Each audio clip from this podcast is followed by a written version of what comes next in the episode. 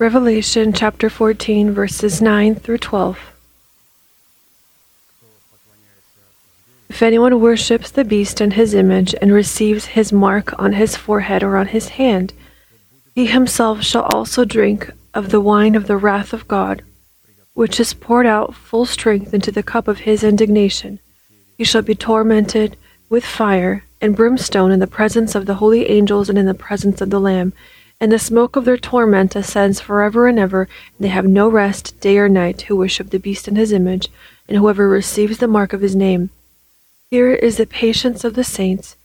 Here are those who keep the commandments of God and the faith of Jesus. We will draw our attention to the fact that what we have read is the revelation of Jesus Christ, which God the Father had given him. And this revelation was addressed through the Apostle John to the saints of all times and generations, possessing the dignity of the servants of the Lord that is, to all those who have an organized partaking to Jerusalem on high, which is called the bride of the Lamb in the dignity of a virtuous wife. This place of scripture that has been read by us separates the believers into two categories. First, this is those who follow the commandments of God, and second, those who worship the image of the beast, who took upon this mark on their forehead or hand. We know that the mark or brand of the beast, of the man of sin and the son of destruction, will be expressed in thoughts about the earthly or in the dominion of gold and silver over people and the equivalent of money. Based on the predictions of Scripture, most of the so called Christians will sell their freedom from the power of sin for the opportunity to build up the money supply on their accounts. At the same time, a reservation should be made that the ability to increase the money supply on our accounts in itself is not a sin. The wrong attitude towards money is a sin. The correct attitude towards money is determined by dominion over money or domination over money, and the wrong attitude toward money is in the domination of money over us.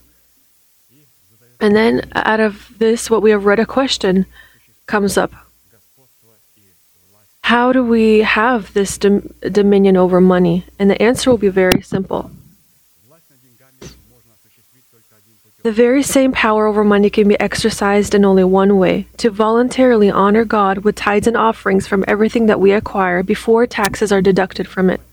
And in order to give what is at our disposal but belongs to God in accordance with His words, it is necessary to first earn this money in accordance with these words of God. This is the first condition.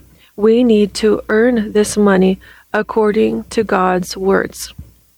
Colossians chapter 3 verses 23 through 25.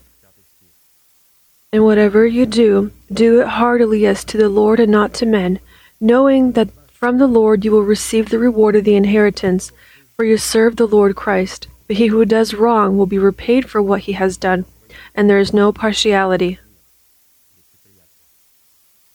So it is necessary to earn money according to God's words.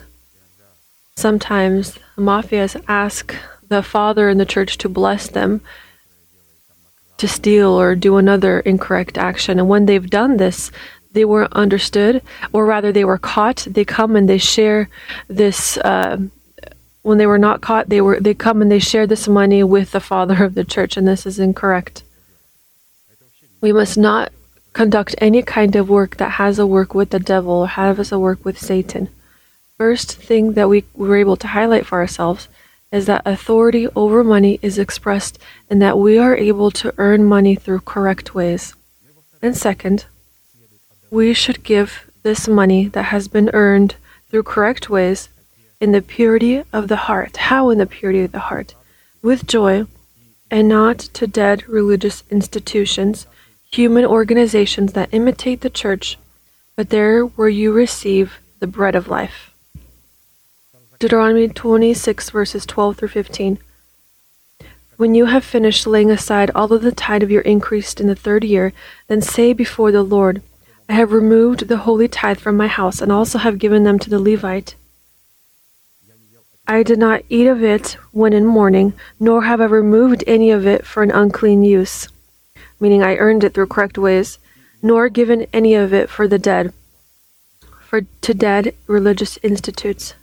I have obeyed the voice of the Lord my God, and have done according to all that you have commanded me. Look down from your holy habitation from heaven, and bless your people Israel in the land which you have given us. And so, Christians who do not honor God with tithes and offerings, or who do not give them in accordance with the requirements of Scripture which we have read about, even if unconsciously, they already worship the beast and his image. So those people who do not honor God with tithes and offerings at all or those who honor him with only one goal to receive some kind of payment for God. They say, Lord, I have given this to you. Where is the mass amount of money on my account? I have given to you, therefore you give to me. But this doesn't work here. To when we offer tithes, we say, Lord, I bring to you because this is what the Word of God tells me. And through this, I express my love to you and acknowledge your authority over me. And not, Lord, I have given you, but I still have debt. I still have pro- problems paying my bills.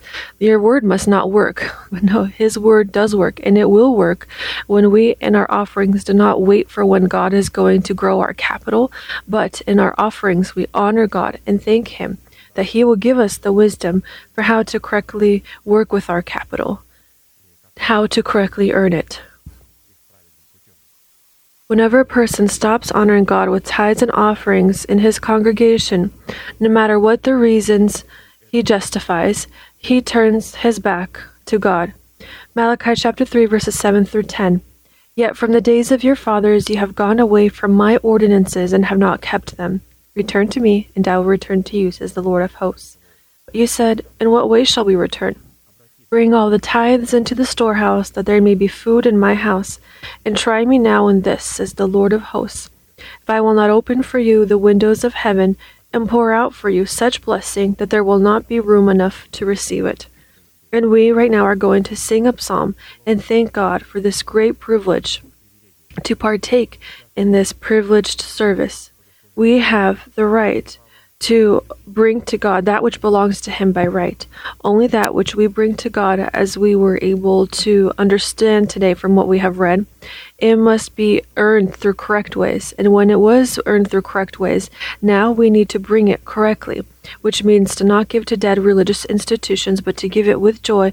And in doing this, expressing our love and honor to God, and to never wait and say, Lord, well, when are you going to give to me in return? He has already given to us 2,000 years ago on the cross. He gave to us. Would somebody give up their son or daughter? Sometimes we hear something. Uh, something that is spoken poorly and addressed to our to our daughter or son and we are blown up. But the father endured even more and he did not blow up. Let us stand and thank god for that which he had done 2000 years ago and let us honor him for that which he did 2000 years ago. And he will find the opportunity and the time for how to bless us. But let's look at what happened on Golgotha 2,000 years ago, we'll look upon Christ and let us sing this psalm together.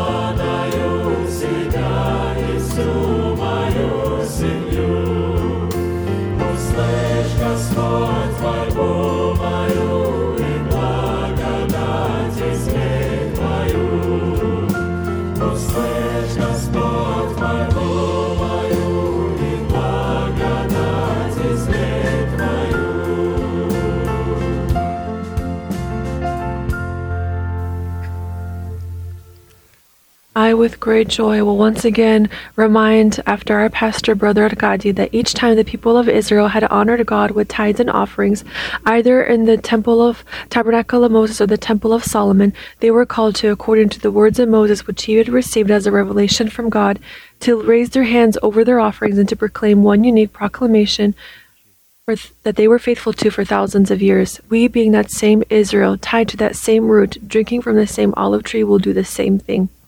Please raise your right hand, a symbol of your righteous act, and please pray after me. Heavenly Father, in the name of Jesus Christ, I have separated the tithes from my home and brought them into your home, so that your home may have food. I did not give in sorrow. I did not give impurely. I do not give for the dead. I deeply believe in your unchanging word, and I am glad that I have the privilege to express my love and to acknowledge your authority. And according to your word, I ask you to right now open up your heavenly windows, and may your blessing come down abundantly upon your redeemed nation in the name of Jesus Christ. Amen. Amen. May you be blessed. Please be seated.